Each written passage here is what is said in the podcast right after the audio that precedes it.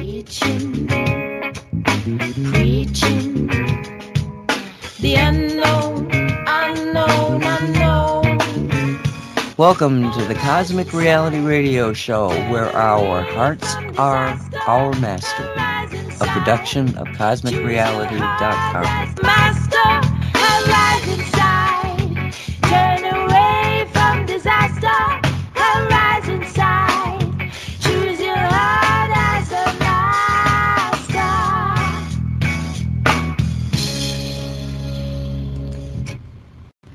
And welcome to Cosmic Reality Radio Show for October 31st, Halloween 2023. And my name is Nancy Hopkins, and with me is, well, Dolly Howard. Walt Silva's not here. His his mom has been sent back to the hospital, so send prayers, you know, help him through this in her through this uh, rough time. Um, you know, he didn't give me any clarity as to what might be happening. But hey, listen, she was just down the hall from just like an. I- The way I understand it, it's like an outbuilding attached to the hospital, so it wasn't any big uh, move that she had to make. Just move to another area of the of the facility. But anyway, it's just myself and and Dolly Howard, and so Dolly this morning on Shungite Show said to uh, messaged on chat to Mark. I hope you get to talk today. Poor Mark. you should have invited him here. well, he this guy is one of the busiest people I know. Oh, He, he works two jobs, and you know it's like to give me that time for the Shungite Show where it's live is is um, is a real gift from somebody like Mark that you know just goes goes goes. Derek likes that too, but um, and the Shungite Show is um, kind of fun. In the first part of it, we talked about the uh, electric universe and is it's I've never seen it presented quite like that. Mark said he had heard about it years ago, but it's uh, a fun show. You might want to listen to that. And also, he talks about some interesting woo-woo stuff that's happening with the building. Did you get that story about what's happening with the building? no, not entirely. Uh, I I would hear snippets from what he was saying, but uh, it sounds to be very. Uh, I don't want to use the word haunted. Uh, inhabited. It's Inhabited. inhabited. Yeah, by non-human people, uh, non-human beings. That's word I mean.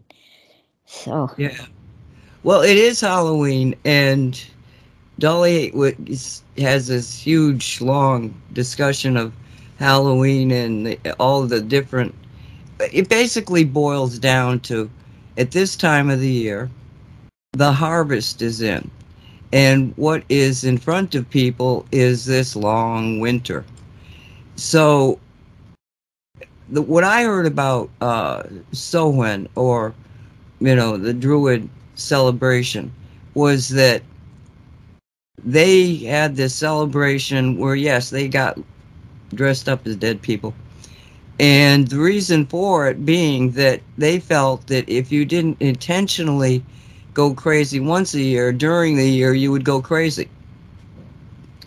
And I, I just found that to be uh, probably true because my mother, who was the mother. Well, at the time that she was doing a lot of this, she was, she only had the eight kids, but she eventually had the ten kids, and she kept that same attitude. Halloween was her favorite celebration, and she would dress up one in a gorilla or in a, a, a skeletal thing. Both of them very scary. And every year she would go to her friend's house in the week before Halloween and knock on their door. And every year they need they they had to change their pants after they opened it. Because she was scary or funny. because she was scary.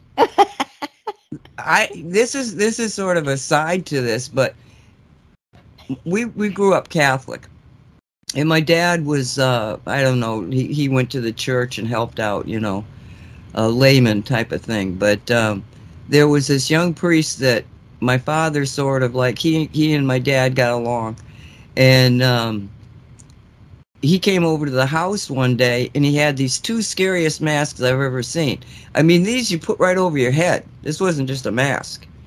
And the one that was the gorilla was the added thing to the gorilla costume that she would do was that she would wear this fur coat of hers. It was just mangy and terrible.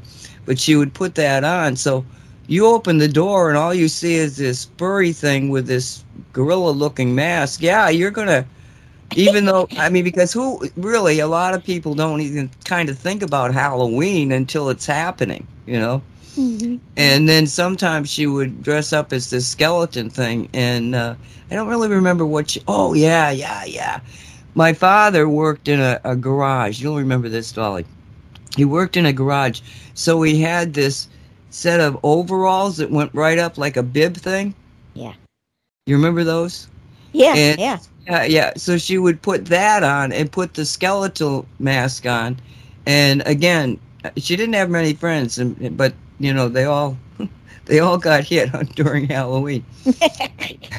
and the other thing that that she did was she uh, would make our costumes because God bless her. I mean, she had all these children, and her husband was start you know, basically working in a, a, feed mill, just doing whatever they do in feed mills. And then he eventually made his own business. He started building feed mills. So he was, you know, like just a, a busy man or not even present because he was traveling, sell, doing sales work for these uh, feed mills that he was building. So he, you know, he was hardly ever there really. So she's when I was about four, no, I must have been older than, yeah, I think I was about 14. I'm talking to her, and all of a sudden, she, it was always while she was doing dishes, and she put down what she was doing and looked at me and she said, Do you know how grateful I am that I'm actually listening to my child talk like an adult? And I was totally com- confused by what she said.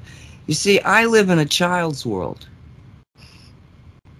You know, 10 ki- you're living in a child's world Uh, you know they they people told me friends of hers said that when she would come over she would be non-talk non-stop talking which is maybe where i caught that.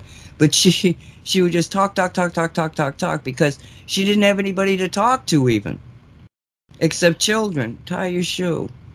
Be safe outside. You know i mean it, it just and she's brilliant. The woman was brilliant.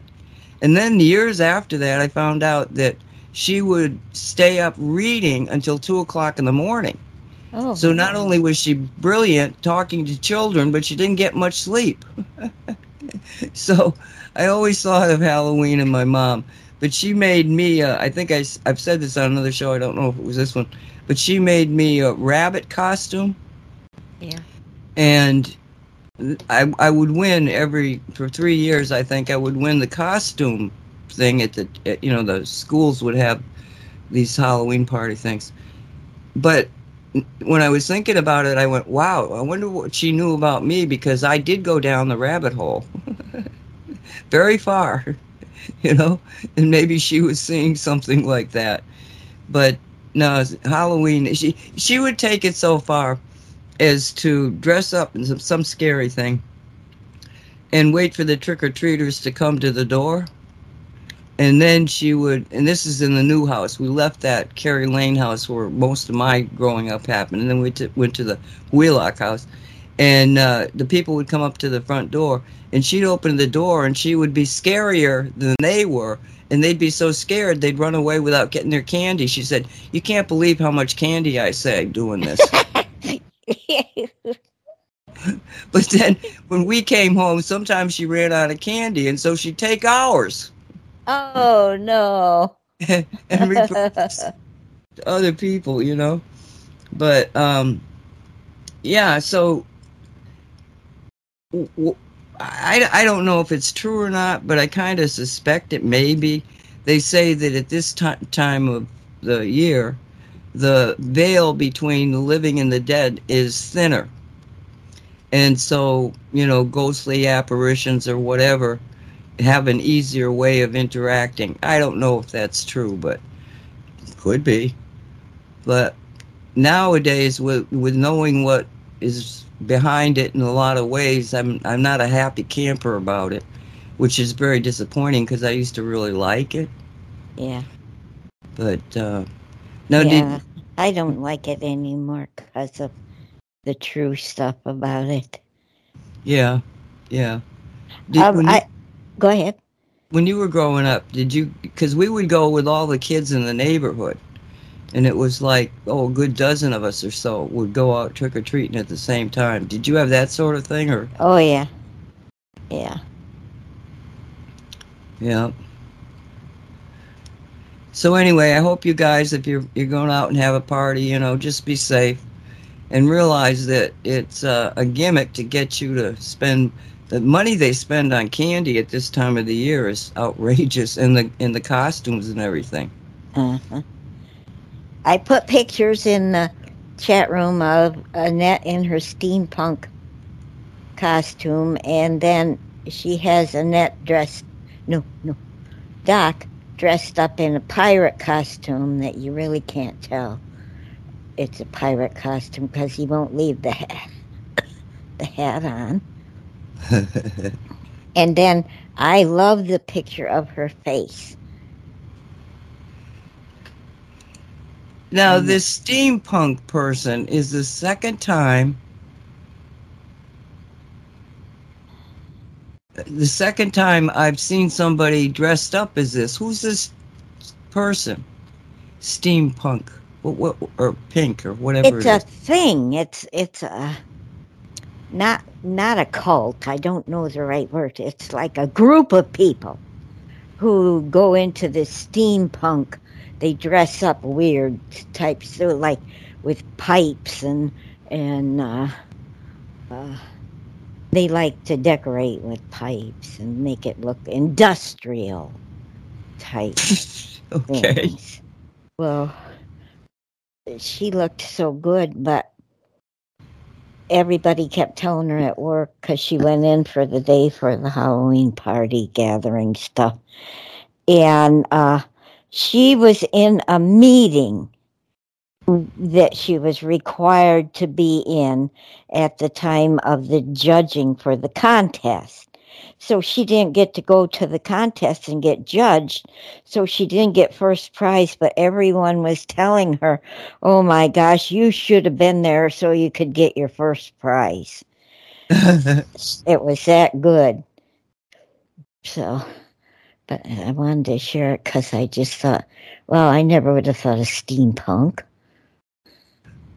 yeah, my sister's uh, daughter is actually um, dressing up like that. She went so far as to put dye her hair red. Oh, Oh, Annette didn't do that this year. I'm glad. Ah, wow. But if you look at her eyes in the face picture, yeah, Yeah. open it and look at her eyes. She has those things taped on her face.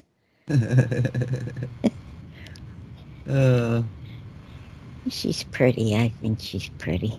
I know she's my kid, but I think she's no, that's a beautiful. No, I agree with you. It's a beautiful picture. Savings.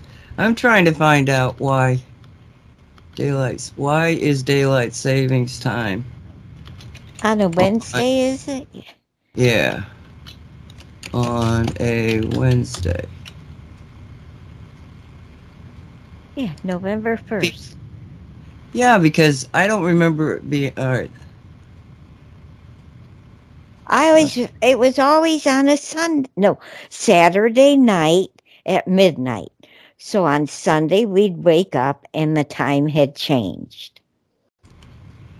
Exactly. Did we have another Mandela effect and we didn't realize it? Oh, okay, it says uh, it's uh, the question is how is daylight savings time de- determined? In the United States, daylight savings time formally began on the last Sunday in April and ended on the last Sunday in October. The last Sunday in October. Well, that would have been last last Sunday. Yeah. They move it to a Wednesday? What? And then it said in, in 1986, the U.S. Congress passed a law that beginning the following year moved up the start of daylight savings time to the first Sunday in April, but kept its end date the same. So it should have been last Sunday, not Wednesday. Right. Oh, now I'm really suspicious. What? Well, I'll tell you why. I'm going to put in a question here in the Google thingy. Okay. Okay. Um, because, okay. Oh, shoot. Sorry about that.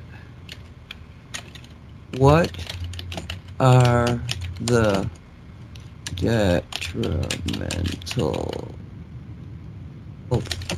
effects of. Oh, didn't spell that right. Detrimental. Apparently not.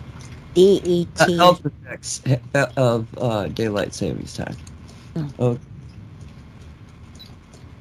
The can- health it- effects, you said? health effects. Oh. Making, making the shift can increase your health risks.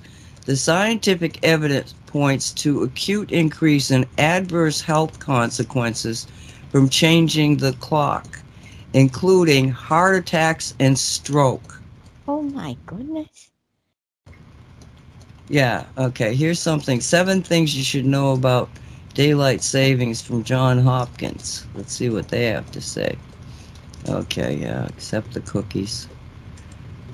Um, okay, it, it means misalignment with our body's natural rhythm, rhythms. And again, it says on Sunday, most of the U.S. will advance their clocks one hour. Are we sure we didn't miss it somehow? Well, I. Everywhere I've seen it, it's been on Wednesday. That they said it's on Wednesday. Let me look at my, see if my calendar has it. Mm. This is October, Wouldn't we- November. Wouldn't we notice it by now? Well, you would think it's a, no. My calendar says on November first, Wednesday, first day of of the chain.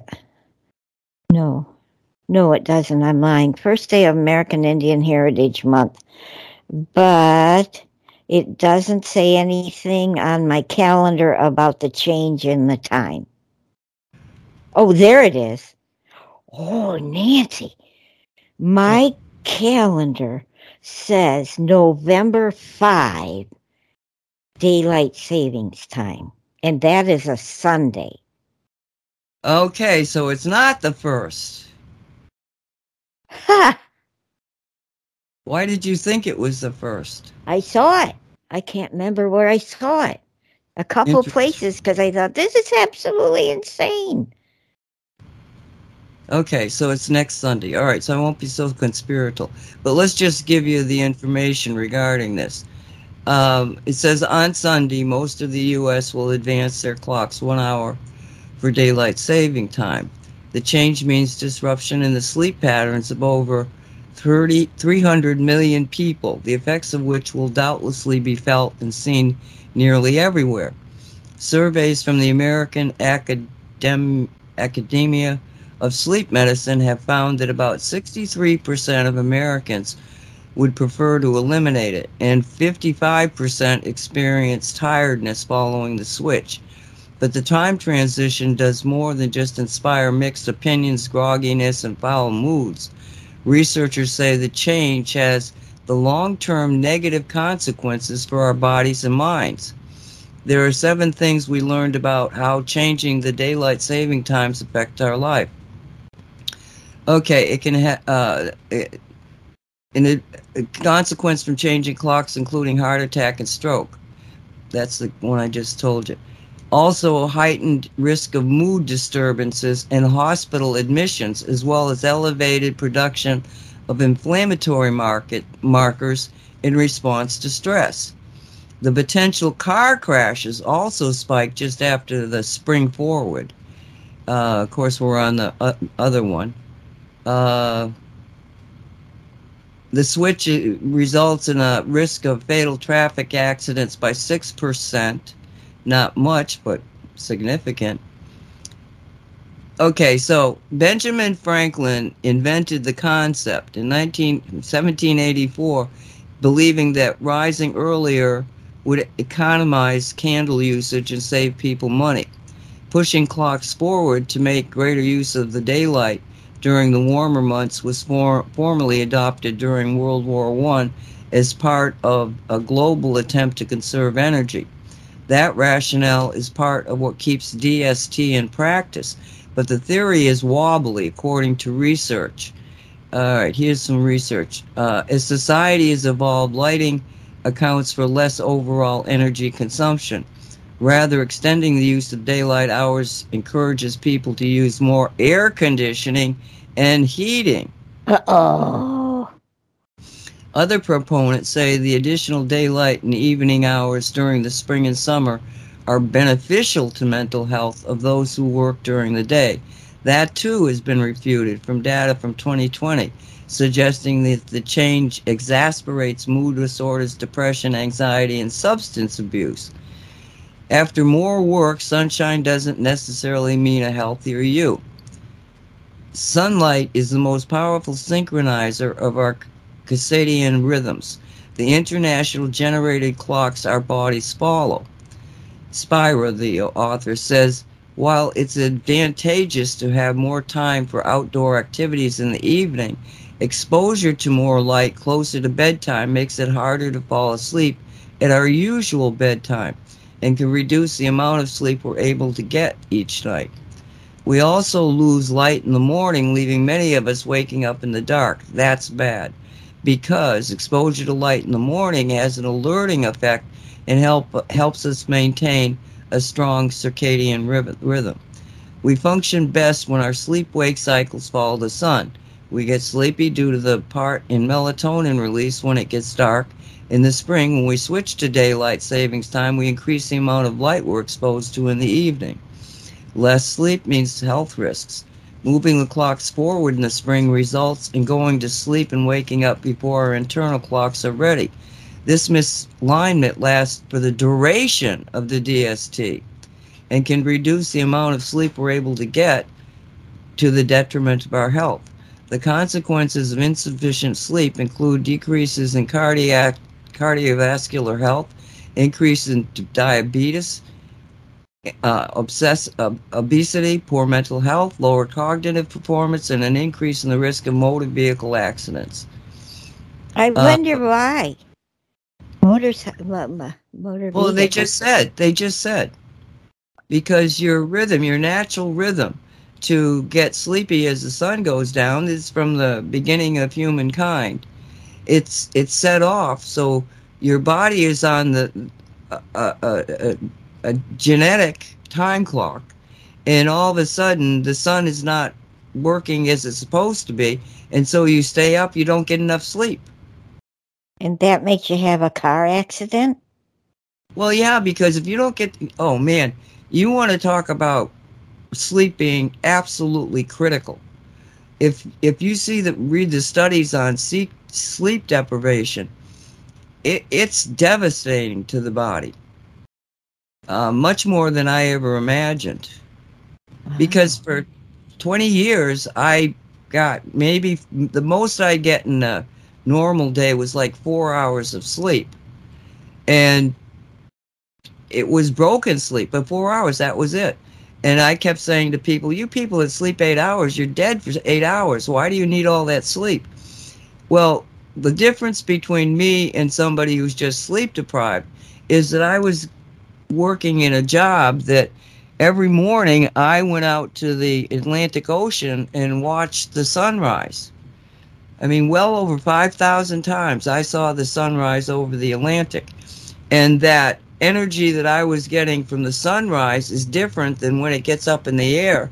And so I was being energized not by sleep, but by the sun. Ah. And that makes uh, sense, yes. And now man, I need I need seven hours. I don't need eight, but I definitely need seven If I sleep six, it's like, no, no, this isn't good. But seven, I'll wake up. It's after seven hours versus eight hours. Um, yeah, they say that shift workers who drive to work early in the morning are more at risk for misalignment. Um, adolescents often have, have be- behavioral learning and behavioral learning and attention issues, as well as an increased risk, risk of accident, injury, high blood pressure, obesity, diabetic, diabetes, and mental health problems. These are all, uh, this is John Hopkins that I'm reading here. It's a medical facility. Um, I remember when I was in grade school, uh, and they would start classes at seven thirty in the morning.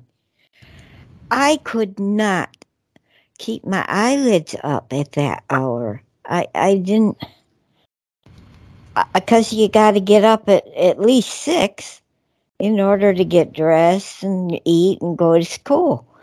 Well, and I was not the only child in that class that was having trouble staying awake. But then they bumped the time up to eight o'clock because they were having trouble, so much trouble with the kids falling asleep.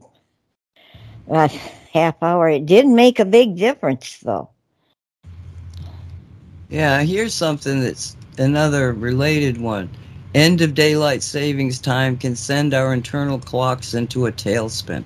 So, yeah, uh, people be careful on, you know, this coming Sunday, apparently, not Wednesday. I just couldn't understand why it would be on a Wednesday. I didn't either.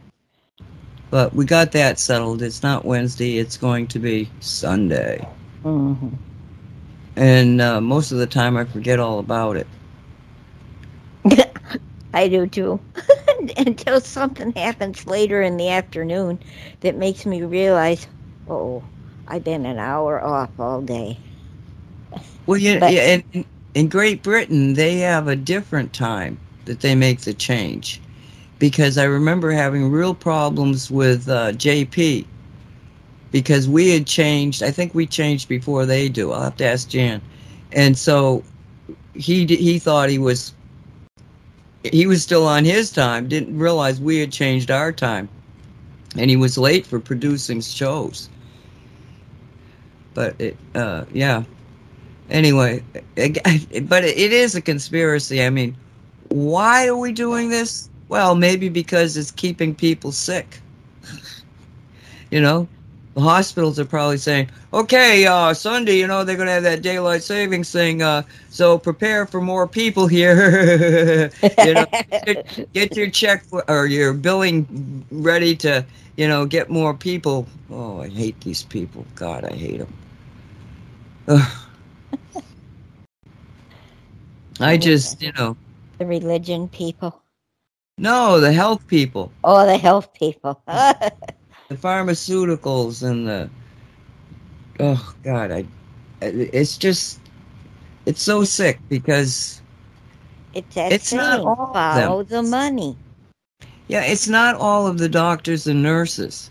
I'm not saying that, that you know you, you're an evil person if you want to become a doctor or a nurse. I'm not saying that at all. I'm saying that the establishment itself makes people either conform to the evil or to get the hell out. Right. And like in my sister's case, she's an RN. And I believe that she, let me see, she's 15 years younger than I am. So she probably got into medicine where it where the standard of care wasn't quite as omnipresent as it is now. And the standard of care is apparently a document. It's probably much more than a document, but it says if somebody has these symptoms, then you give them this drug, period. And the doctors and the nurses are told that, by the hospitals, you don't go, you don't make any decision other than what the, ear is prescribed in the in in that book, the standard of care. Why? Because the standard of care is an accepted legal document. It says if a doctor was following the standard of care, and the patient died, the patient does not have any reason to sue the doctor. But let's say you've got a healer doctor who says, oh crap, the standard of care isn't working and changes it and you still die, well, then you can sue him. So the doctors are caught in this, and, and if you don't follow it, the hospitals will fire you because they don't just sue the doctor, they sue the hospitals. So it's, it, that's what is the major uh, uh, loophole that makes the entire establishment just evil as hell. It's all about the money. All about the money. Orion is saying UK clocks went back on Sunday. Made me late today. You aren't too late, honey, because we just started at six, a half hour ago. Yeah. So you're you're not too late, Orion. And uh, talking medical stuff, our heart doctor, because Annette and I have the same heart doctor, has been trying for over a year to get Annette to take the drug Repatha to do with her diabetes. And she kept saying, No, no, no, I'm not taking any more drugs. I went off all my drugs. You're not going to have me add another drug. So she finally consented the last time we were, in to see him because she was having some issues and thought, well, maybe I'll try it. And if it does help, I'll stay on it. And uh, so she called to get a refill because she ran out of refill. So Walmart called her and said, We called your doctor's office and they refused to renew your prescription for it. And uh, she was shocked. They were shocked. So she called the doctor's office, and of course, it went to voicemail. This doctor's office staff really sucks in so many ways. But anyway, she left a message. I was listening to her, laughing my laughing my butt off. and she says, I just want to tell you this. And she told her name and all the stats that they want. And I want to tell you, doctor has been trying yada, yada, yada. I finally consented. Yada, yada. I need a refill. And you are telling the Walmart you're refusing to renew it because it was never prescribed. She says, we have an appointment in November, and I cannot wait to come in and talk to Dr. G and tell them what you just did. I'm sitting there laughing and laughing because I thought, ooh, I, I would hate to be the person who took that, who did that phone call rejection. but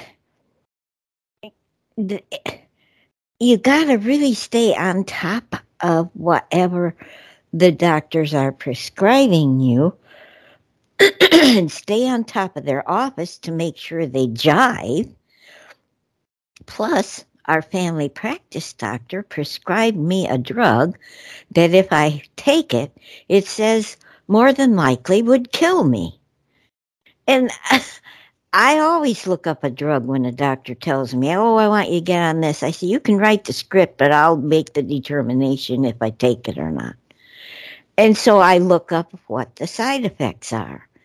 And this one, it was uh, all the way through it, may kill you, may kill you, may kill. You. I thought, oh yeah, give me that prescription. I want that one.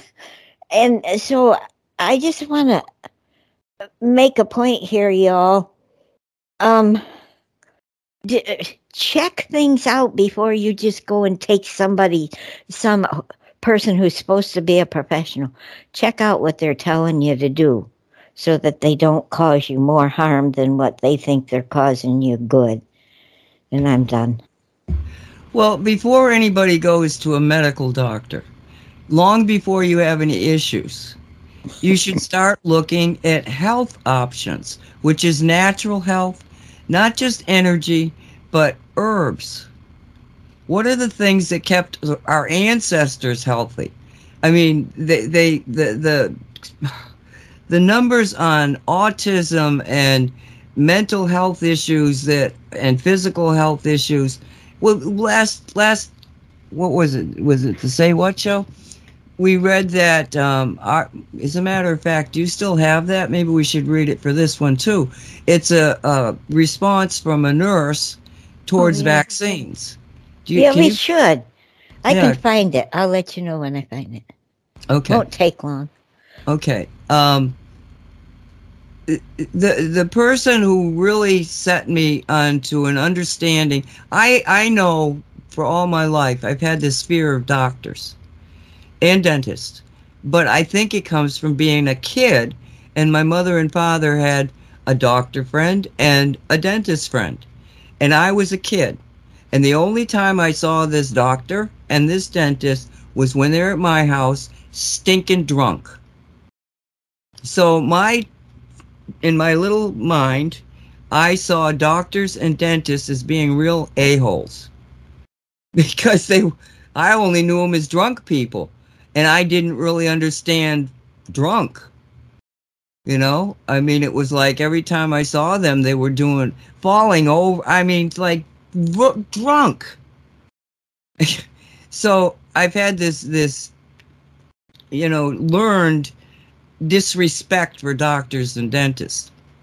And that's one of the reasons that I'm like, no, I'm not going to go see a doctor and dentist. I can get over that in my head and say, well, I mean, if I broke a leg or, you know, some kind of a, a situation like that, but to overall think in terms of living a healthy lifestyle, there are so many ways that you can get away from the bad food, the bad water, the bad air.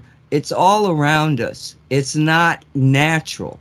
So, what you need to think in terms of is how did these people naturally cure themselves? So, um, and uh, Dr. Um, Jennifer Daniels, I was interviewing her, and she said so many things. The first thing she sent said to me that really made me go, "Oh, whoa, whoa, oh, really?" She went to Harvard, Harvard Medical School, and she said the first class I had, the professor said, "Every," he said, "half of what we're going to tell you is true. Half of what we, is half of what we tell you is not true, and we don't know the difference." At least he was honest and she proceeded to go through the med. I mean, she was like a top of her class. She got the internships, and she proceeded to see people essentially murdered because the doctors and the nurses were following the standard of care. And she gave me actual, you know, told me certain things about like some some but some doctor had prescribed a drug based on the standard of care. They had given her too much of it. The nurse knew that, but it was due to be given again. And Daniels was the nurse on, on you know on the floor at that time and an intern, and Daniels is re- realizing that there was an over medication of the drug, so she told the nurse not to give it. And the nurse said, No, I have to give it, and started arguing. And so Daniel said, It's on you if you give that. I, I'm not signing off on this at all. And so she basically started getting herself into problems with the administrators of the hospital because she, and that person died, by the way. Um, so there was enough of that to, to make me, you know, feel like, oh my God, I understand why she left the country because she probably wouldn't be alive if she didn't. Um, they did take her her, her uh, doctor's certificate away, and it's a long story. And every once in a while, I replay it because it was the best interview I ever did. It taught me more about the medical establishment in a very short period of time, and she's in a marvelous. Uh, she's just funny. She tells funny stories. So, but it was a standard of care, and once you understand that, that they have to follow the standard of care, you realize that these people are not healers. They're just clogs in the medical, you know, establishment. So it's you don't trust the doctors. You, you don't trust them. I mean, if you've got no options, you broke your, you broke a bone. You go in there. Have somebody with you that can keep them from pumping you up with medication that you shouldn't be taking. And that's very, very seldom will you have somebody that can do that. So it's uh, kind of falls on the patient themselves. What is that drug you're giving me? You know, and yes, you'll be a pain in the ass patient, but you just might survive. So before you ever get to the situation where it's not a, it's not a broken leg, it's not something that they can fix and you're going to die if you don't get it type of thing. If it's something let's say cancer. Let's say all of a sudden you've got uh you know something happening and you go in and they say oh you've got cancer. You have to get on all these drugs. I highly recommend you say no. Walk out of the place and then start doing your research because there are so many alternative treatments to cancer but it's not on the standard of care and you will not get that information in a medical establishment. You have to do your own research. Now, Daniels, uh, for her part, she was. Um, she only had five people die during a year. This, she had her own practice. Five people died, but it really bothered her that those five people died. So she looked at the charts to see where they staying? She she thought that well, those are the people that didn't take the medication. She checks, and these are the people that were taking it like it was religion. Those are the people that were dying. The people that were saying, "Well, I, am taking half a dose," or "I'm uh, no, I don't really." Those are the people that were surviving. So at that point, she began to reassess everything about everything. And one of the things she did, she's black, and so she was in a predominantly black uh, practice. And she started saying to her patients, when you were a kid and you got this same situation, this rash or whatever, um, what did your grandmother tell you to do? If you had, uh, you know, a stomach problem, what did you? Give? She'd give them all of these. If they had, if they had the, the situation, she'd say, "What would your grandmother do?" And they all started, well, not all, of course, but when somebody had something to say, they kept saying turpentine. So she started looking into turpentine and she went back to the original pharmaceutical books.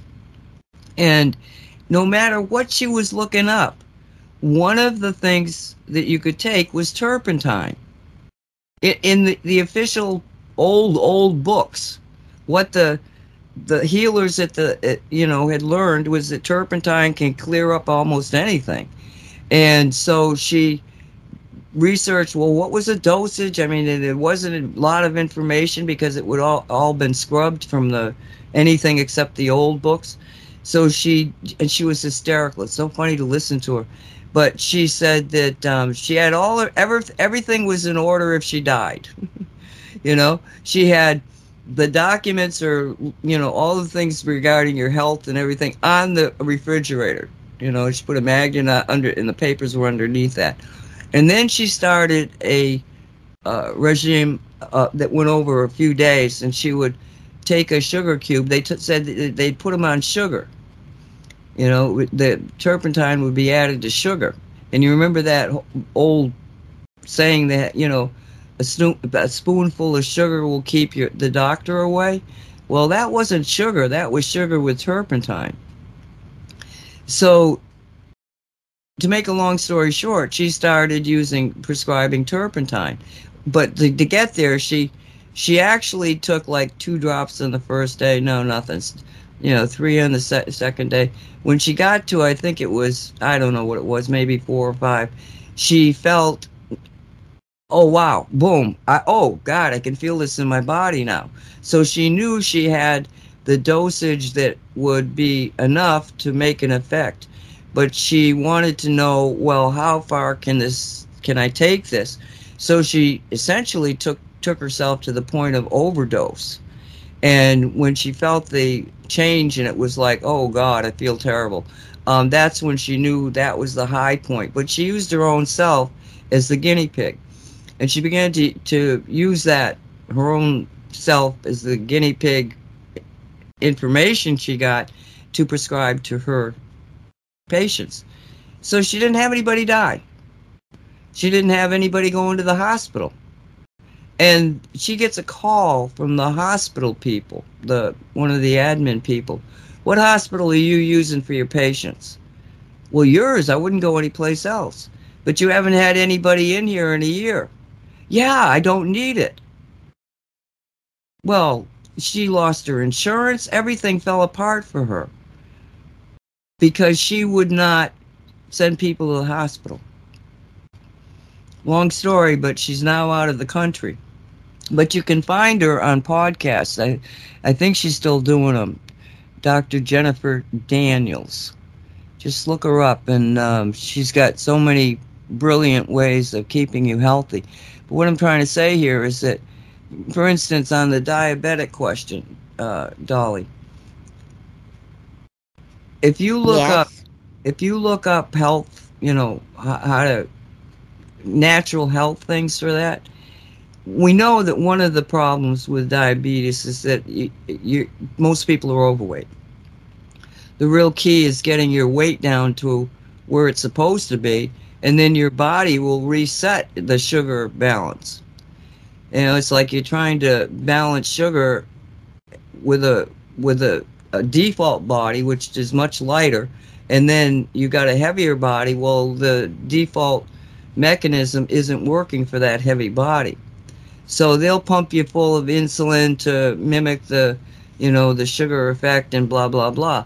But why not just focus on what the real problem is? You're overweight. And I highly, highly, highly recommend that you guys look at uh, apple cider vinegar. Now, I had heard about it for a long time, but I poo pooed it, you know. And then I had a uh, when I I don't know it was what when was it? 08 I think.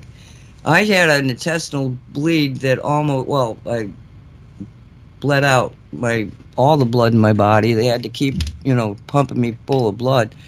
They never could figure out what caused it, and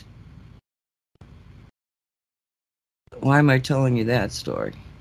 Oh, because then I don't know, probably 18 months ago now, maybe. Yeah, probably around 18 months ago. I had another bout with it.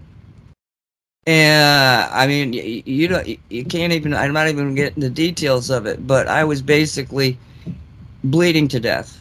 And yet I would not go to the hospital.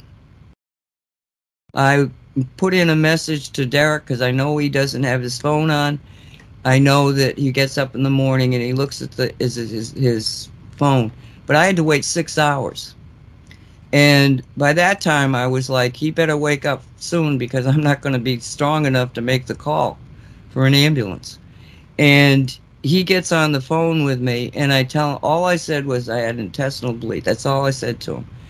And he's like, oh, okay. Uh, blah, blah, blah, he's talking to me the whole time, and he's looking inside my body, and he's going, all right, I think I see it, what it is. And he says, okay, is that, yeah. And he starts doing this stuff.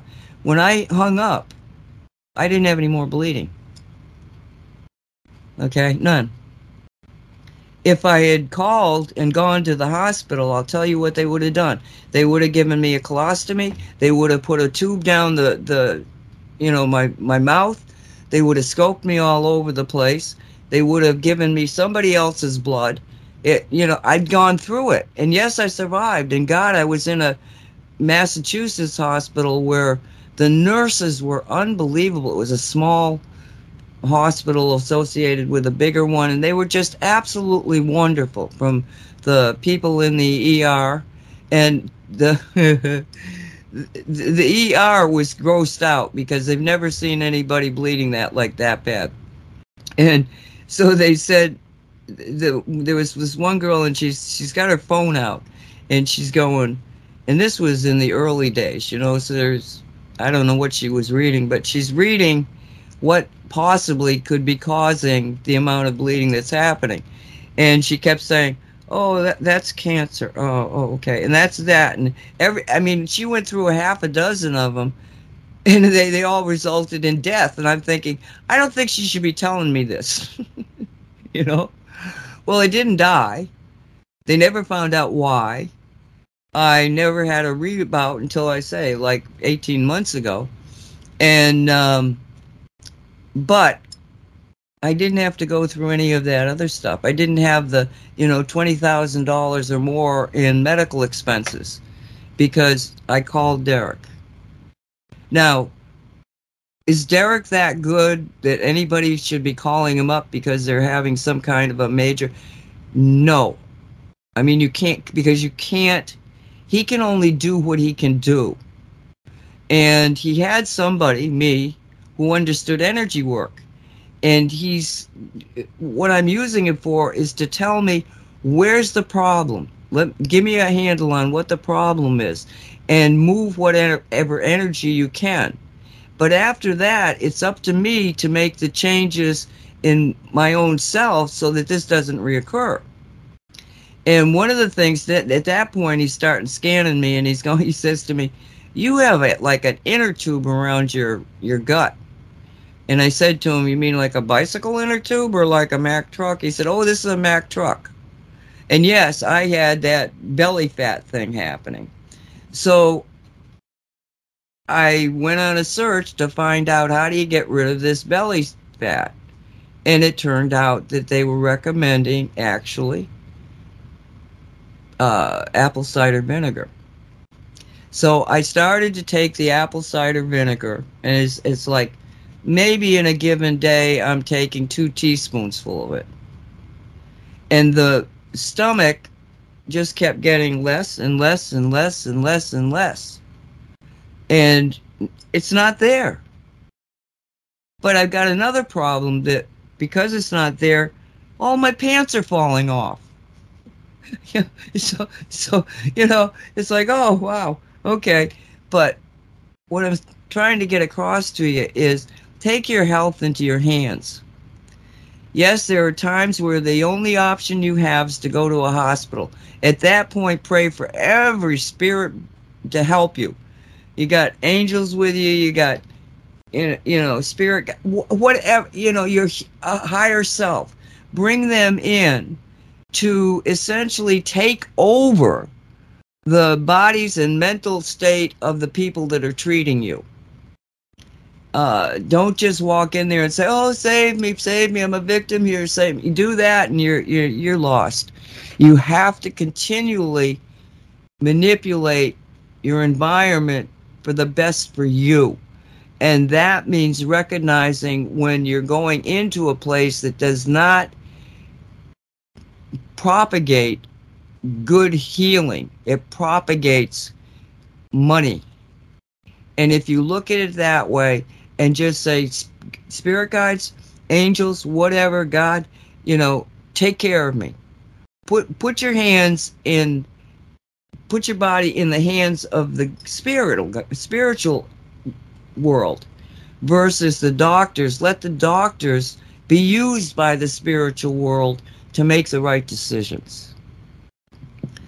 Okay, and that's why we should be careful about daylight savings time because you don't want to get in trouble on daylight savings time and have to go to a doctor.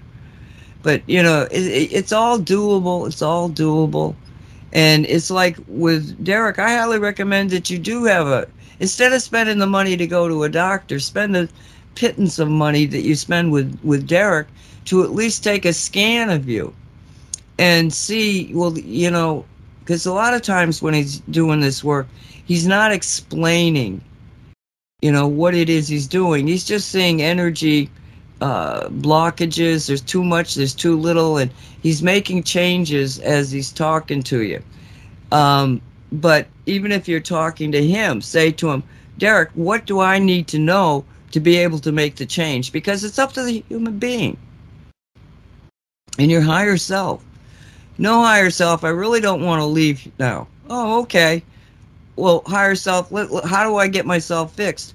Well, you start working with energy, with your thoughts. Don't get all, oh man, I, I, have I've met people who, you know, they were was declared that they had cancer. And right then, when they were, were told they had cancer, in their minds, they were dead. No, most cancers can be cured without going to a doctor. That's just a fact. If you get ahead of them, I mean, there's so much research on, on cancer and what it really is. And if you want to get, you know, kind of out there and do your own research, go to people like Dr. Lee Merritt. And her explanation is cancer is a parasite. It's small parasites. I'm talking like cell size parasites that are throughout your body that over, and this is such a fascinating thing and it makes so much sense.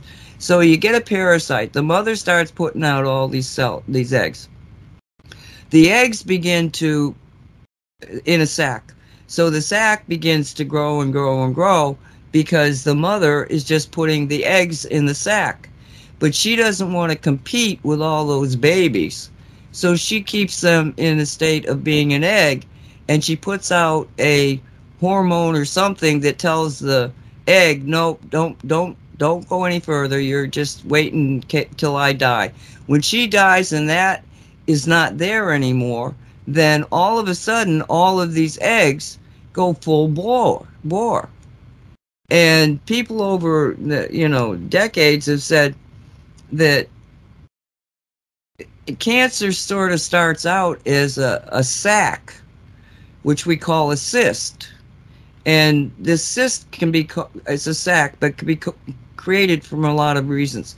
But what they're what they've been missing is that this sac is full of these parasites that when it gets too big, it's it's just taking over all of your body because the, there's all those mothers that start to make more cysts. And that's why, even though you might have a uh, gene that says that you're gonna, you have a potential uh, cancer in your, in your genetic makeup, that's why it takes. I mean, if this was true that you have a gene that you're going to get cancer from, why don't you get it when you're 10 years old? There are some kids that get cancer, but it's not necessarily a genetic type. And um, so you, you, you get the, you get the, the older you get, more people get cancer. It's because of this particular concept that cancer is really parasites. There's there's chemicals that they have out there. We did shows in Cosmic Reality about a, a, a, a process of and it was not a dangerous chemical at all. I don't remember what we called it. It was I didn't understand it. It wasn't my thing to understand it. My thing to was understand what was happening, and it prim- primarily was in England and France. And these doctors were having marvelous results with this on all sorts of different cancers. And then they started getting arrested. And that corresponded to in the United States here, all of a sudden, uh, well, last figure I saw it was over a hundred naturalist doctors had died from suicide, car accidents. Uh, one guy shot himself and then drowned himself in the river. I mean, bizarre, bizarre things. And like I say, there was over a hundred of them. And those naturalists were working with that particular cure for cancer. Okay, and they were like all taken out. Um, I know another doctor that after that, uh, she packed up and went to Costa Rica because she she said no, this is this is uh, they're assassinating the doctors that are talking healing, not money. Um, so there, there, there's all sorts of things you can do in a natural way under because now they're treating cancers with uh, parasite drugs. I think that's why they got so terrified of ivermectin. Oh my God! If they start giving them ivermectin for the COVID, it might take out the cancer. Because these people know what the hell is happening, or they don't. They don't care, but somebody knows. So anyway, um, gee, we really took off on that, and all we were talking about was daylight savings time, and we're at the and top. you were worried about our time. Well, I was and I did find the uh, nurse thing a while back when you were talking. okay, so- so will you wait until we come back? Because we're at the top of the hour already. What if I say no? Well, um, I would wait, but you know, Well, you have control over the radio. okay, uh, I Yeah.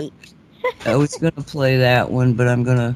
It's kind of long, so let me just go back up here and see. Oh, gee, I, it's always amazing how many things I have up here. All right, here we go.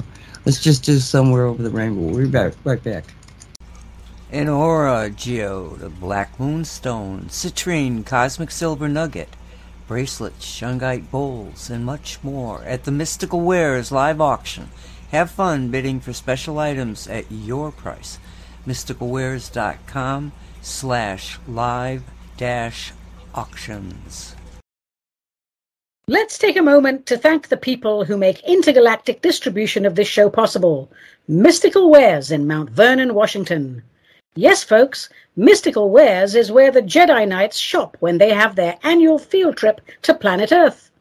After annihilating battalions of stormtroopers and blowing up the Death Star, they deserve an all out shopping spree, and their supplier of choice is Mystical Wares in Mount Vernon, Washington, an oasis of light in an otherwise dark universe. I spoke to Master Yoda the other day and asked him where he buys his shungite. He replied, Tell you I will, and not belabor. Mystical wares. I also pick up spare parts for my lightsaber.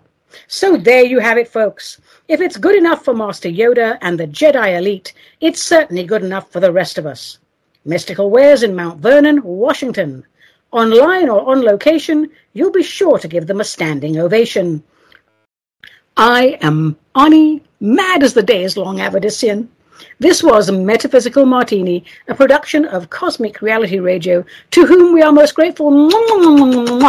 Until we meet again, my darlings, get involved in local politics, learn to identify the dirty tricks within the matrix, and above all, let the spirit inhabit the human.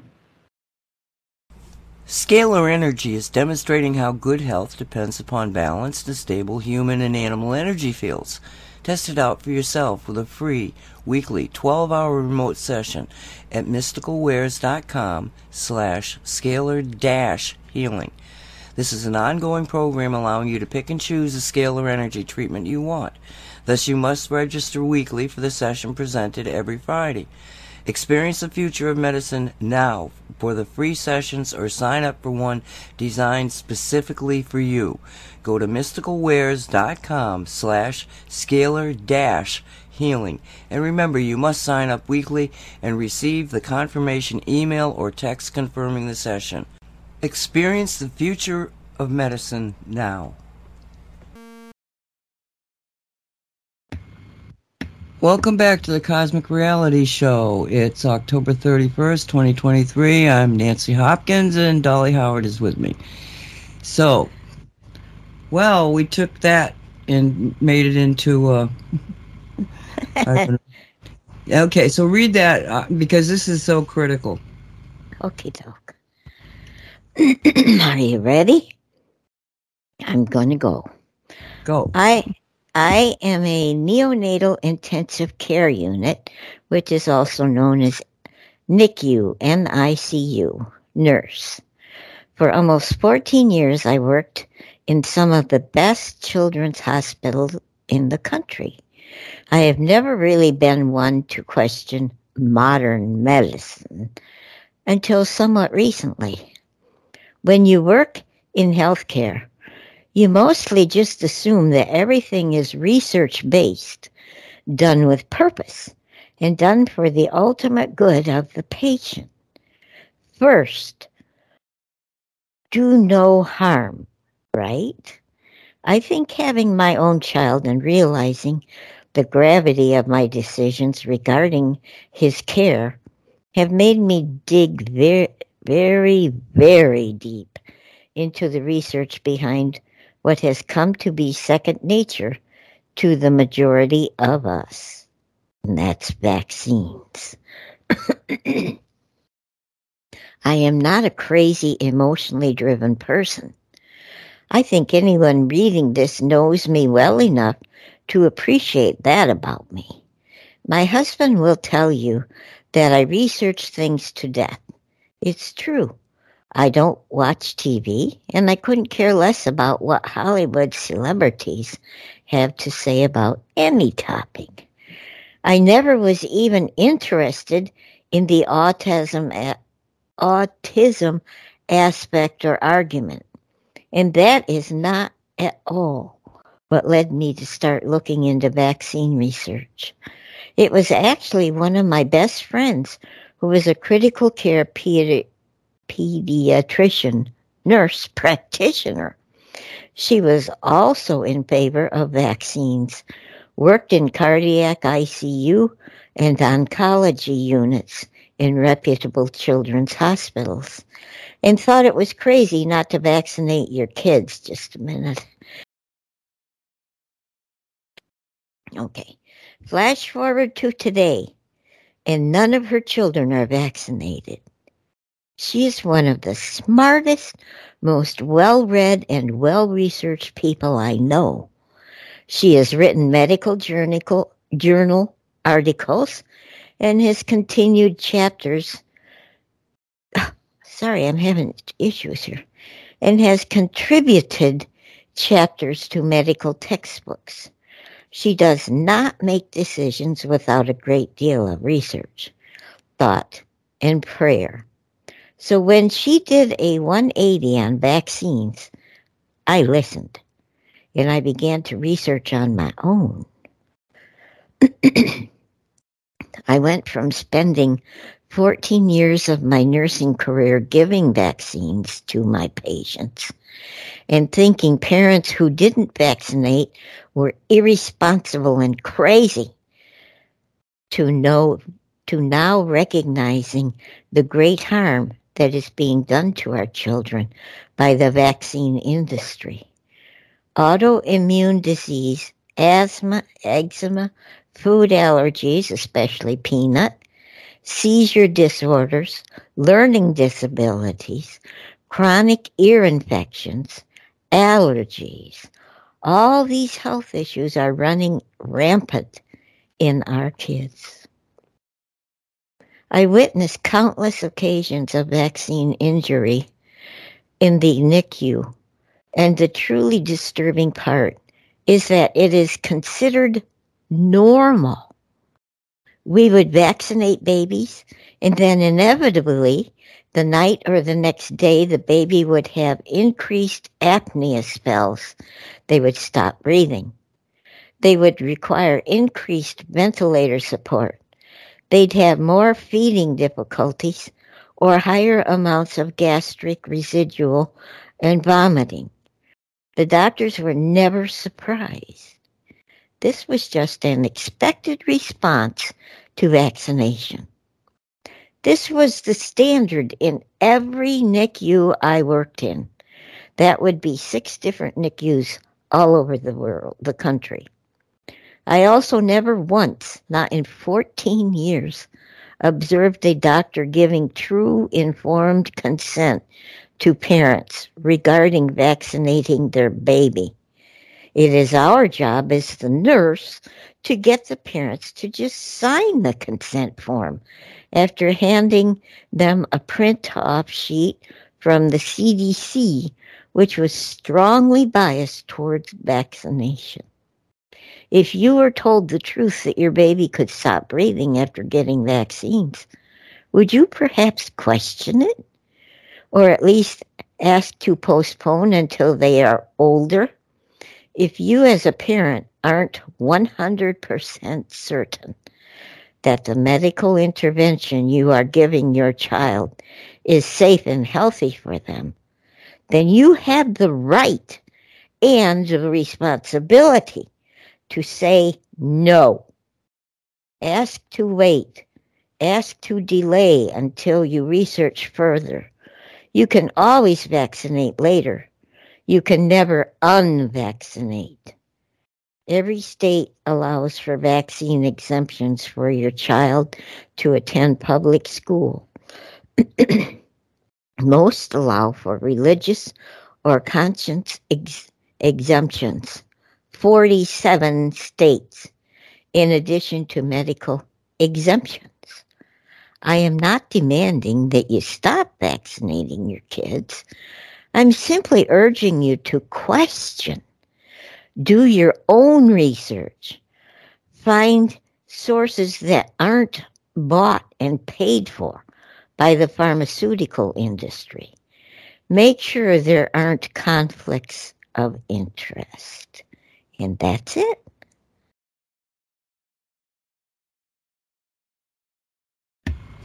Yeah, well, I said on the Say What show that I'm sorry that it took her that long.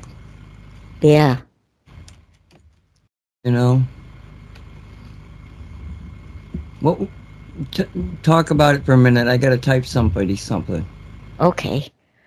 Um. So I wish that that nurse had been around when I gave birth to my children. I went along with the propaganda. I thought, oh, my kid better get vaccinated with everything there is for a child. And they were because of me.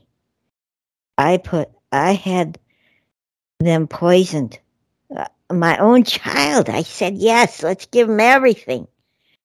Even Annette, she was in the last batch of children that age to receive smallpox vaccines. So she's got that thing on her arm where they gave her that smallpox vaccine. I asked for it for my other two, Russell and Sherry, and they said, no, we don't have to do that anymore. And here was their excuse because smallpox isn't that rampant anymore. So they probably won't get it and they don't need the vaccine. And and I swallowed it, hook, line, and sinker. Oh my gosh, what did I do to my kids? Of course, they're alive and well today. Um, no thanks to me. And uh, and now I try to educate other people uh, who have grandchildren I try to tell them, please talk to your children, do your research about vaccinating their babies when they're born. Because in some hospitals, they go ahead and vaccinate the child without getting consent from the parent. They just do it. And that's not right. That's not right. I don't think it's even legal, but it's being done and um, I, like I said, I, I really wish that nurse had been around when my kids were babies. I admire her for stepping out and taking the incentive to educate people and to share with them what she learned.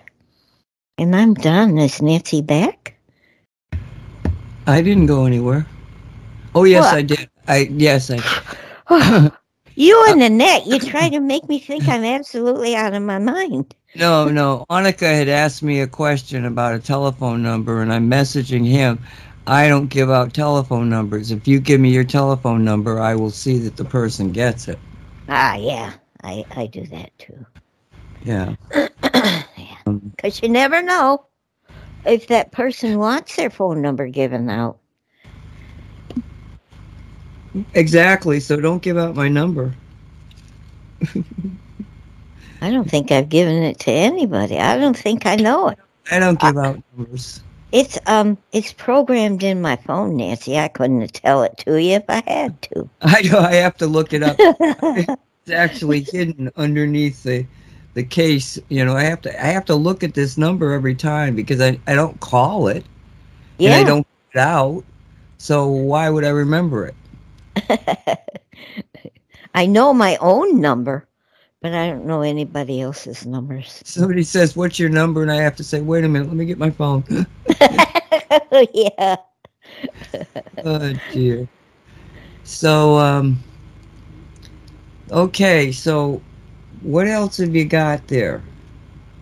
Let me bring up the. well.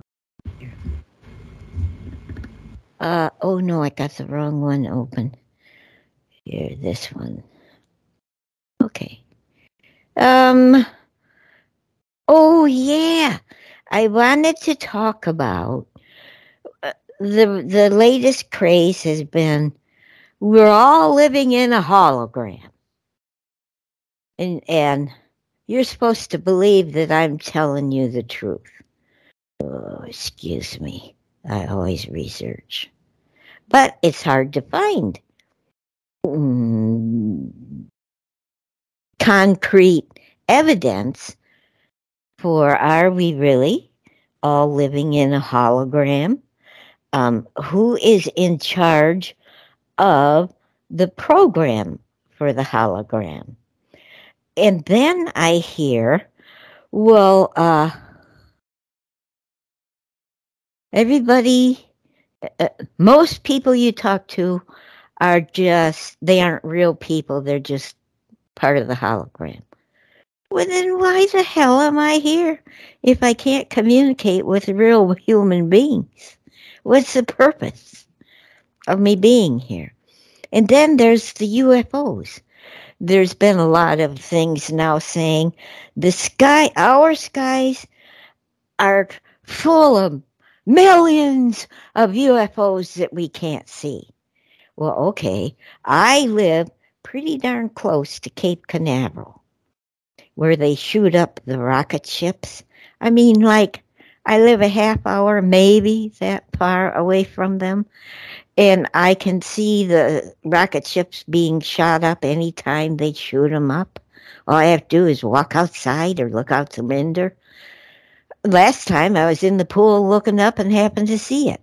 Well, okay, if we are holograms and there's millions of UFOs up in the sky, and we live in a dome because I'm hearing, oh, we have this dome over us too.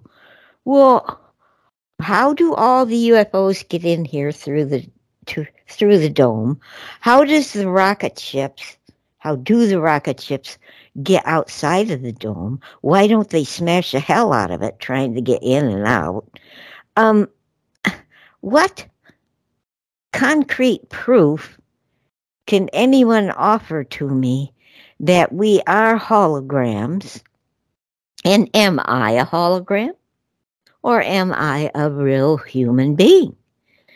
And if I'm a hologram, you can just go ahead and zap me out of your program because I don't want to participate.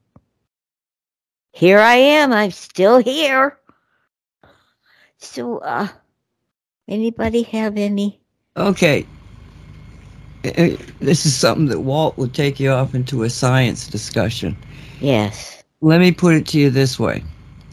How would you define the human body? Flesh and bones and blood and But how- fluids. Okay, but how is that all? What What's behind that? What created that? God. Okay. The thing about it is, is what you're seeing is energy that is moving at the same frequency that you're moving at. So it's slowed down and you're moving at the same speed. Therefore, it appears to be solid. Because remember, reality is what you think it is. All right? So every single thing around you is really an energy field that is in the shape of the desk, in the shape of the microphone, the computer, everything. It's all been manipulated to look like that out of the cosmic energy of God. Everything. Even all of the, you know, hardware that we have around us. The building block is God. Is you following me thus far? Well, I know what you're saying. Okay. I can't uh, say that I'm swallowing it. Well, you don't have to. I'm just giving you an explanation for why the people are seeing what they're seeing Okay. telling you that there's all this stuff happening. Okay. Okay. Yeah. All right. Now, when they're talking about the holographic, okay, so let's wait a minute. Let's go back to the uh, to the, en- the energy body. So we are just energy. The our physical bodies are energy that we see as solid because we're moving in the same frequency, the same time and space, so to speak. But when you are talking in terms of other realities, like a holographic reality, the only difference is the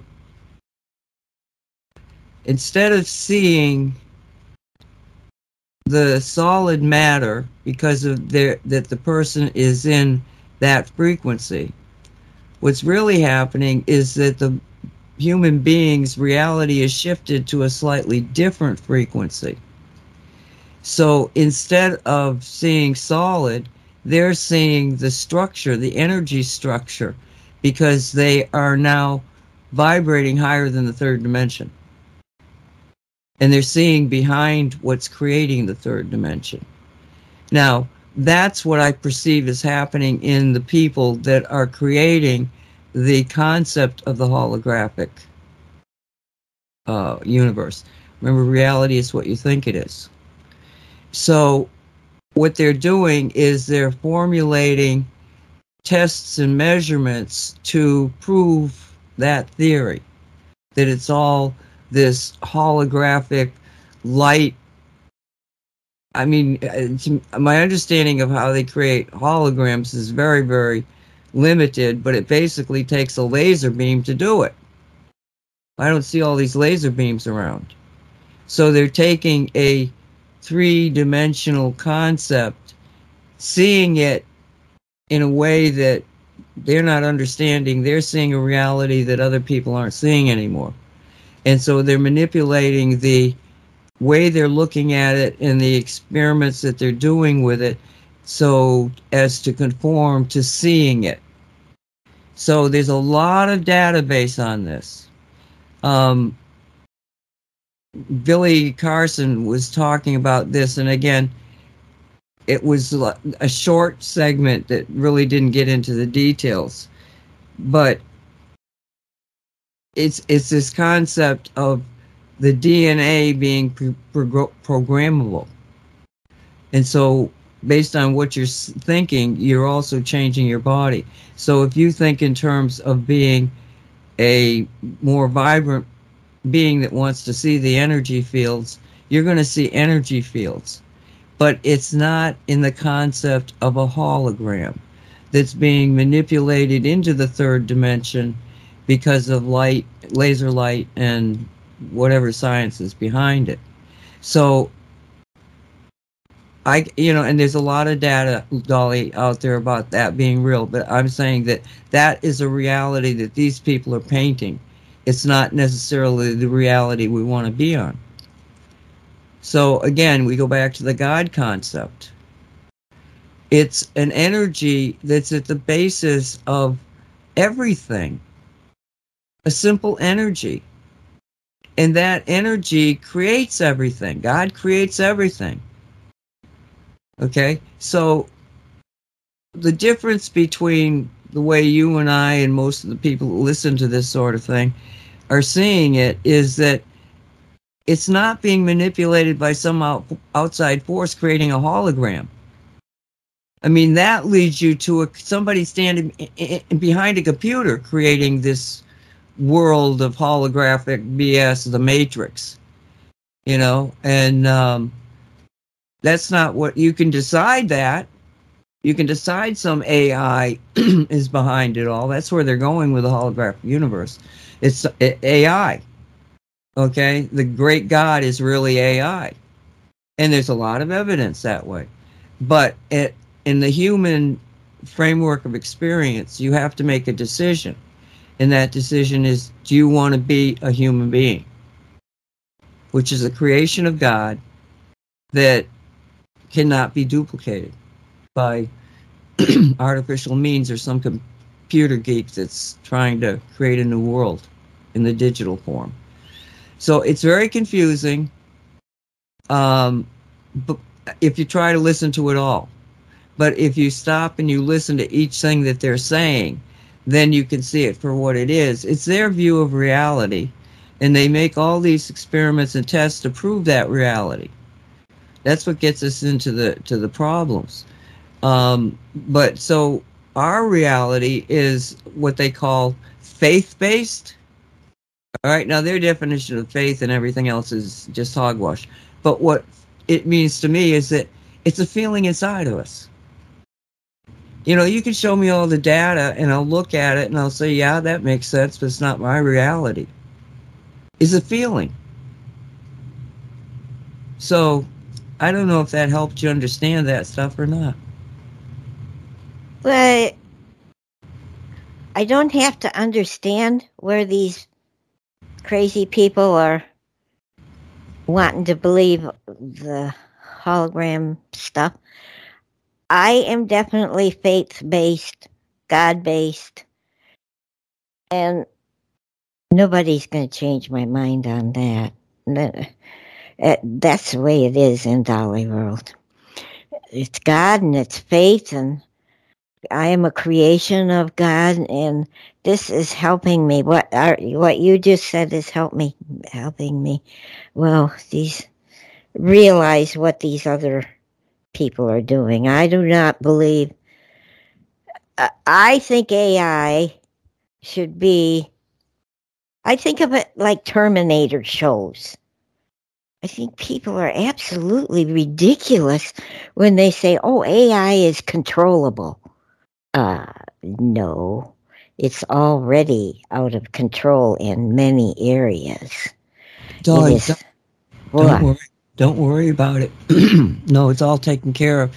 Biden named uh, Harris to be the AI czar. And What? yeah, today. This happened today. And so he turns the mic over to her. No. And honest, I'm trying. I'm going to try to get this across because it was like I, I kind of couldn't believe what I was hearing, so I had Okay. to struggle to make sure that I was really hearing it right. So she says, I don't even think she used the word AI. She immediately started painting this picture that this they were going to control the AI by equity. Equity. Yeah, you know where where this whole thing about you know the victims are are victims and so you have to take down the successful people to make it all equal all right that's equity that's what their main theme is here okay so she starts talking about this and you know i, I love oh it was on the five because it was gutfeld gutfeld comes on they listen to the you know the clip of her saying all this and you can probably i'm sure you can look it up and um I tape it. I can watch it from the tape. Yeah. Record it. Yeah.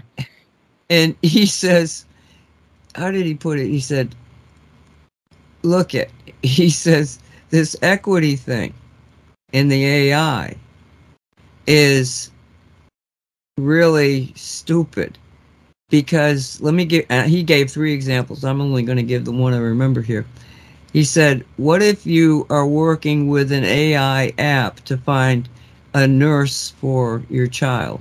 You know a house whatever they call that. Babysitter thingy, you know.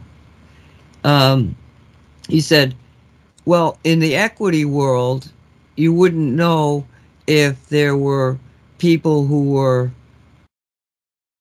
had been in jail, who had had multiple arrests that were dis- just dismissed, who may have mental health is- issues or drug users, because all of that in the equity world you can't talk about. He said, You're going to trust that AI? Oh yeah, right. this this is unbelievable. It's crazy. Oh, But what is Harris, this world coming to? Harris is going to take care of everything like she took care of the border. Oh yeah. so we can, we can sleep we can sleep sleep soundly. Yeah, we don't need to worry about that anymore. oh Oh my my god. God. You know, are the angels there and Dave? Did they want to come in, or should we just uh, talk a little politics? Do they want to hear a I'm, comedy? sh- I'm I'm listening. Hold on, give me a minute. No, they say they're having too much fun with what we're talking about now.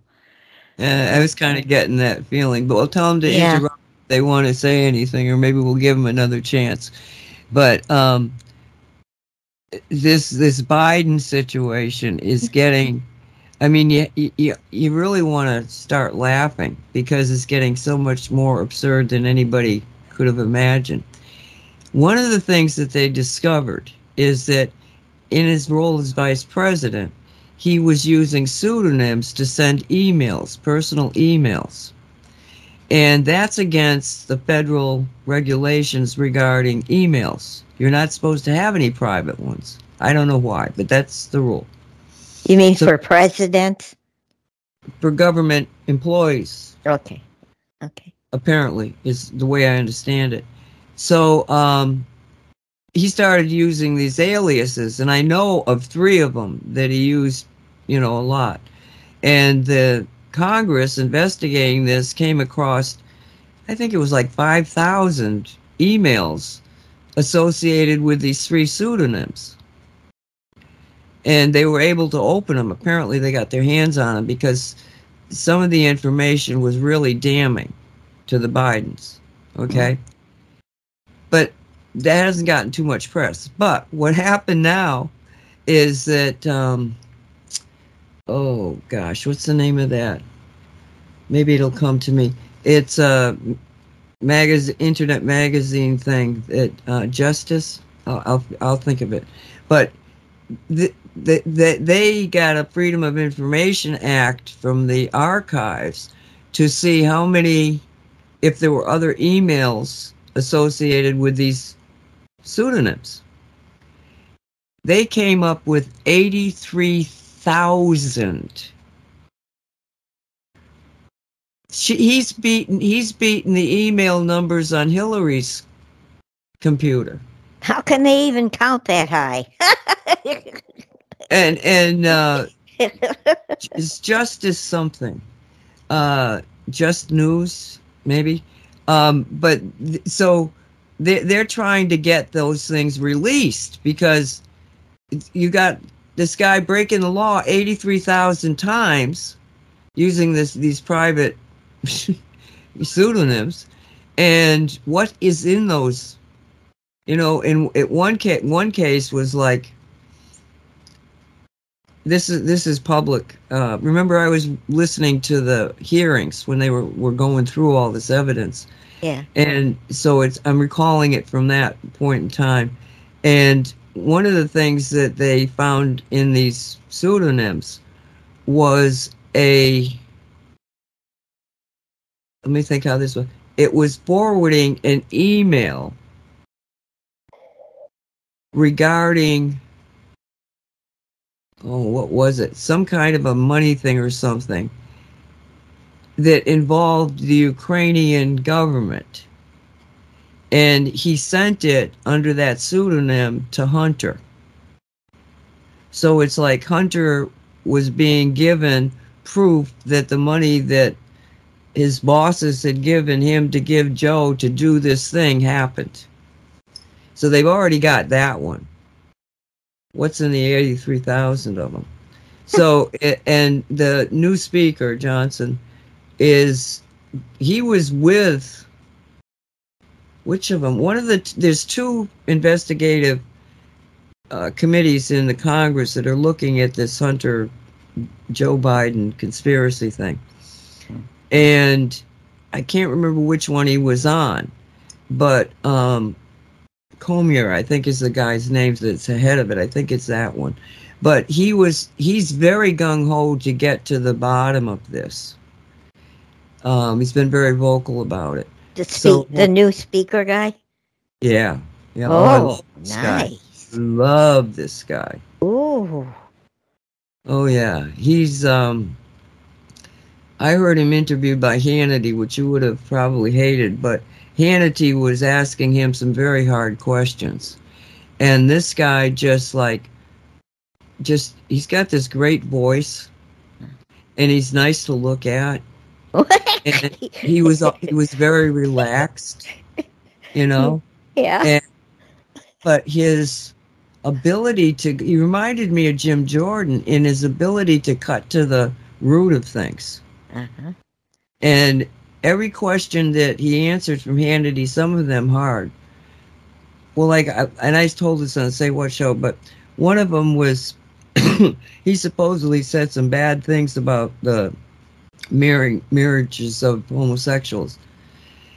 And he did, and he admitted he did. He said, "But I was the lawyer in a court of law where the law was saying that that is what it, it all means." In other words, he, he said it in his capacity as a, a lawyer. He said, That was not my personal opinion, but I do not have a personal opinion when I'm in the role of a lawyer. He said, Now the federal government has changed that. So now, no, of course I wouldn't say it. It's not the law. He's so dedicated to the law. And so much of what he was talking about was based on the Constitution that it made me feel very comfortable with him that at least he understands the Constitution. And the last thing he did, something about the question that uh, Hannity raised, and he said, you know, this is a very complex thing we're doing here. You've got these different views of reality, basically. What I'm paraphrasing him. He said, but in the end, we've got something that stands behind us, and he pointed to a, a, a plaque, and it said, "In God We Trust." Oh, oh, I like this guy. Oh, I mean, he he did that, and I was like, "Yep, this is." A, I mean, I wanted to see Jordan in, but this guy is like got the.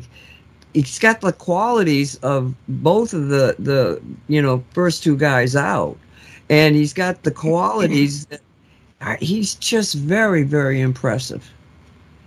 And he's doing i mean right off the bat he's um what was it that he did today? The israeli money. He's taking that special thing with the three things that the president's pushing on him and he's putting out a bill to give the israelis the money. All by itself standing alone. oh man. I Yeah. like this guy. Yeah and um they do have the numbers probably to pass that because that would be very difficult for the Democrats to say, no, I don't want to support this. It's standing by itself. Nothing is complicating this. Are you for it or are you against it?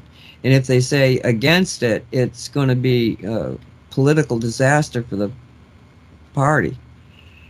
Um, so, I mean, that's the way I'm reading it. He wasn't talking about it that way. He just said, no, we're going to do these piecemeals the way it should have been done. So, I like that. yeah, yeah. I, I I look at it the way you're talking about. I look at him as a more polished Jim Jordan. I would I would say that's true, yes, but I think he's also got some Donald Trump in him. Oh wow. He's yeah. cap- he's captivating. You know, Jordan, I'd be watching him and I'd think, "Oh God, you gotta fix your tie. You're all shoveled." You know, I, I'd always be kind of like in the back of my mind, just could you have combed your hair? You know, type of thing. This guy, I'm going like, "Ooh, he's got just an immaculate haircut." He has some strange ears. His ears are a little strange. And he wears glasses, so you can't really get into his eyes. You know? But Uh-huh. he's So could he be a Spock? um well, I definitely think he's a white hat. Yeah. Wow. I'm going to have to pay more attention to the news because I haven't been watching it. They they just pissed me off royally. Too many lies. I so I haven't even bothered to watch it. But I'm going to start paying attention now just so I can see him. Oh yeah, I mean, I, I see that he's coming on, and I stop to watch what, whatever he's doing, and he's been out there, um, pretty much, but I I I feel like the whole thing about that insane that was just insane. They throw uh, McCarthy out, and then they go through all the two weeks was it? Well, there's a war in Israel, and you know all this other Yeah. crap. It was Yeah. just insane. But and they took and it, Scalise Scalise was the first one, and then it was Jordan, and then somebody else, and I mean it just like and all of a sudden this guy comes out of the woodwork. Nobody knew who he was. I mean, people on the you know pondits are going like ah, I didn't really have my eye on the guy, you know, and he t- turns out to be this like perfect person for the job. Wow. So, and, and I, I was thinking about this. Okay, so is this a mac a microcosm of what the macrocosm is?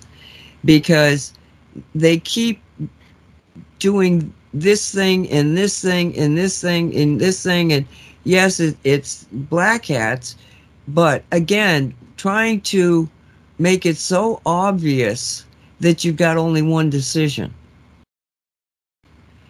And right now, with the, the, the terrible, and I'm not saying that this is a man made thing, it's almost like maybe the computer behind the hologram, you know, um, computer guy, but, or woman, but you've got a situation where the protests about the uh, against the Israels, the Jews, and everything. Well, there were a lot of Jews that supported the Democratic Party, and now there's no way they can because of the way the party is behaving. So there's another huge chunk of the population that's been taken away from the Democrats Yep. and given to the Republicans, probably. You know? So it's like every time they do some of this stuff that's absolutely insanely crazy, maybe there's a deeper purpose to it, you know, a purpose of spiritual growth. Because more and more people are, are looking at this. Gradually, you, you had a lot of people that just sort of came like, boom, boom, boom, boom, boom. Okay, we're here, we're here, we're here, you know? And then you started getting more and more people that sort of like, uh, where am I? I don't think I'm where I was, you know? So there is this turnaround because maybe the, the, the uh, you know, I mean, because we think that maybe they let them take the 2020 election, or maybe not. Maybe they got a technology that oversaw was better than ours. So they couldn't stop it. I mean it wasn't like maybe they were letting it happen dolly that they really couldn't stop it. So if that and that's a potential. So if that really did happen well now you've got a situation where you cannot afford to even have a close race because a lot of these things that are happening, you almost feel like it's a white hat trap. Like put, putting the gag order on Trump. I Oh, never mind the indictments themselves. Yeah. So it's um, it's the game has gotten very very sophisticated, and you have to look at all the details. But you got to do that by standing back and not really committing to anything. Just watch this this. It's like a mystery, you know. Watch the movie play out. That's what I've been doing. Yeah. Yeah. And we have we have um, two shows coming back. I talked about these two ones. Say what? But um, the uh, Blind Frog Ranch. Oh, yes. I was going to tell you about that. Yes, yes, yes. I got all excited about that. And of course, uh, Oak Island. Uh, and I believe that uh, Beyond Oak Island is coming back too. We got some good shows lined up. Well, the the um, blind frog one is the that that one is really pretty strange. That's hysterical. These guys are so stupid. I don't know how they're alive. I, I, I have to agree with you. It was like I kept shaking my head, like, "Oh my god, I can't believe they're doing this." yeah. Um, and, and and then it seemed like a very long time before all. As a matter of fact, did I ask you about that, or did I just think it? I was wondering. I'm wondering if that's coming back, and then like all of a sudden, I'm starting to see the advertisements. But the it was really intriguing because that one clip there it had this guy saying, "The only time I've seen this phenomenon is around a black hole." oh dear God. You know, and I'm going what are like, they gonna do with that? I, don't know. Uh, I find them very entertaining, and I pray that they don't end up killing themselves. Well, I gotta figure that they went through one season without killing themselves, and then that now they're in. They must have gone through two because they're Yeah. putting it out there. We would have heard something if something True. had happened. oh my god!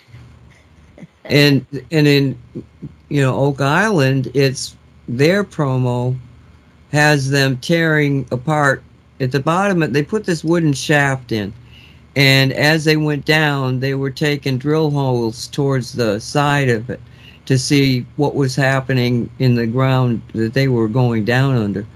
And now they're at like the bottom of this thing, and they were tearing up the wood, and then they showed this big cavern. Oh, I didn't see the cavern. Yeah, I saw him tear up the wood, but I didn't see the cavern. it's only on for a few seconds, not even Oh. six probably. And uh, yeah, but th- there's this big cavern in there, so something is, and I I don't know. It's going to get exciting here, in the midst of everything else out there. We need some good excitement. We we've been living through all this bad shit for for a long time now. We need something to hold on to.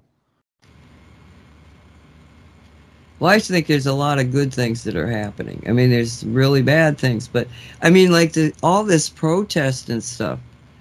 Uh, you know, the pro Palestinians they call it, but they're really pro Hamas by what they're saying. Um, again, it looks like, oh my God, all these kids are just crazy. Well, it turns out that they were being funded for decades by different Islamic groups associated with different terrorist groups on the campuses. And there's a lot of those people that are actually from the region. They're not American citizens. And I wouldn't be surprised if J- Jesse Watters had his, his guy Johnny on the street and they were going to a I think it was a Stop Trump campaign in New York. And this woman was, girl, was walking in and he started talking to her. And he says, you know, why is it that you're coming to this? And he, she said, oh, because I got paid to do it. We just get paid to show up. So, yeah. So you don't know how many of those kind of people are there yeah. but the um, the backlash uh, from all of this is really beginning to draw the line Mhm. between right and wrong. I You know- have noticed, I'm not all doom and gloom. I have noticed the good things that are starting to show up. They're starting to be revealed that have been happening for a while now, but they weren't as revealed as blatantly as they have been lately. So I think if people pay attention, they will start seeing it but I, uh, it's just been for so long. It's been so bad in so many different ways that some people have trouble seeing uh, that there are good things going on too. And I brought it up we need some encouraging things for the people like that and like me when I got so freaking depressed. And that, and I did that one day. We need to have something to grab a hold of that that's very blatant in your face and smack you the side of the head. It says, "Here we are. It's not all bad." Um, so that's why I brought that up. No, it's not. It's not bad at all. In in my in my reality, we're in a, a, a so much better place than we were ten years ago. Oh Because- gosh, yes. Again. Because 10, 10 years ago, there was only a handful of us out there screaming, "Please pay attention to us." Yeah. and nobody paid attention to us until all hell broke loose.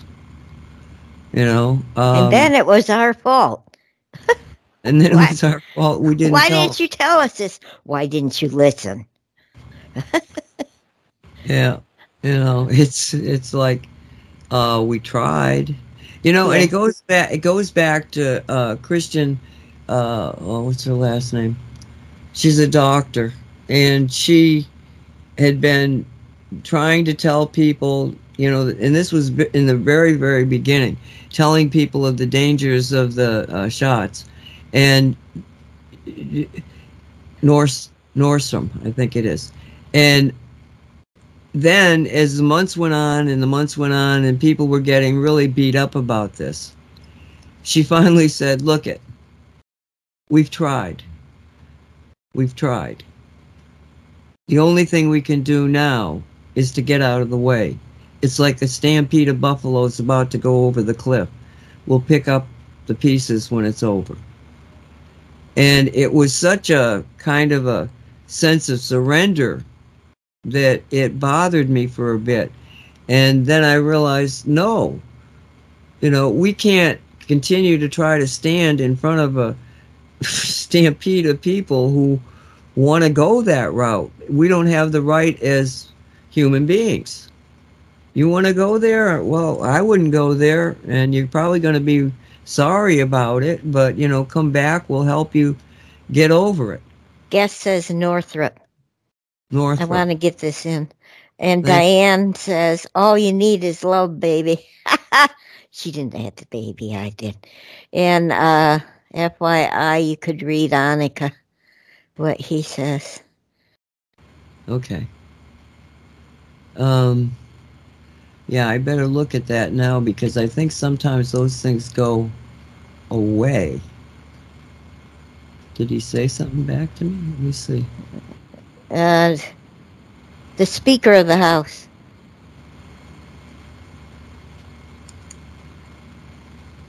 Well, I don't know. It's not showing up, and I don't see a reply. You're kidding.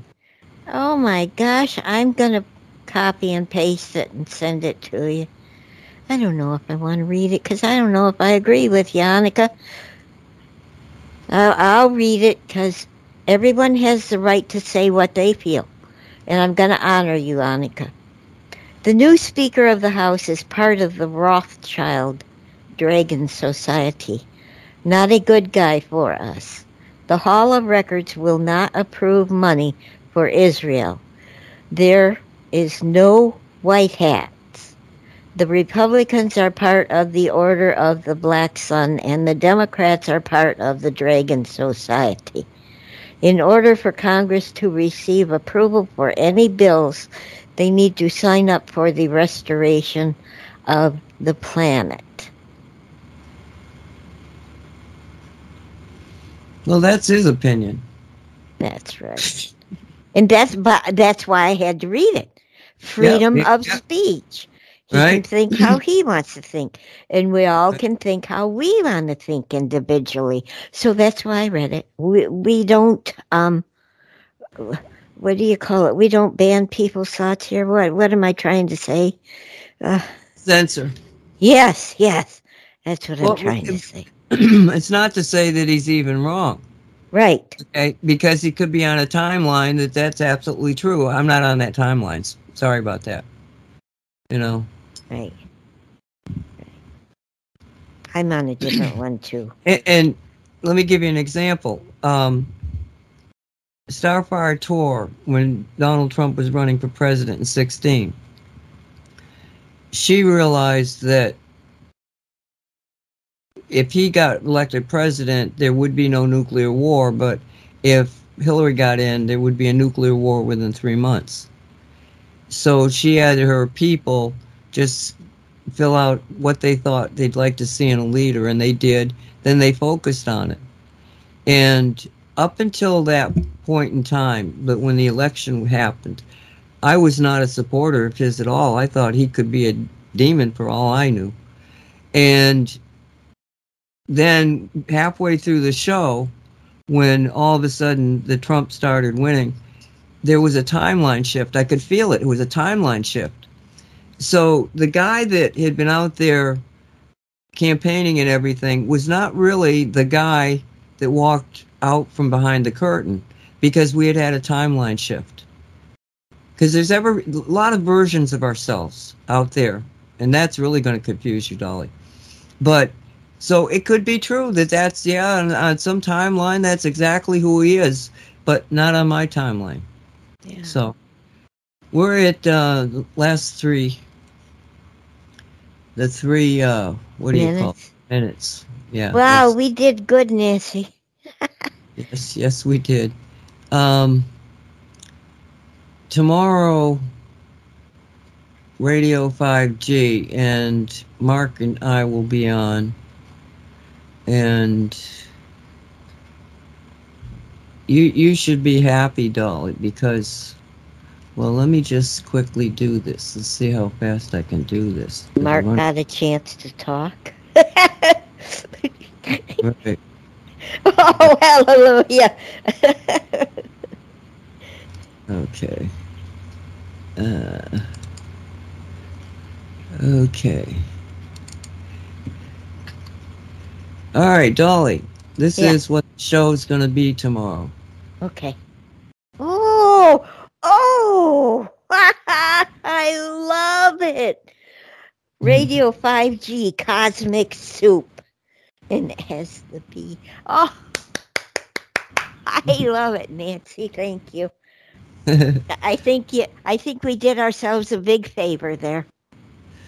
well, it was one of those things that, you know, even putting the logo together, um, Derek had sent me this AI generated artwork stuff, and it was like it came together so very quickly. So I sent it off to uh, Mark for his opinion, and he came back and he said, "Oh, add this in the B in the Radio 5G," and so I did, and it was like, yeah, that's that's what it is. So tomorrow you're going to be hearing the Radio 5G Cosmic Soup Show. And see, I told it to you because I was getting that message. I didn't come up with that.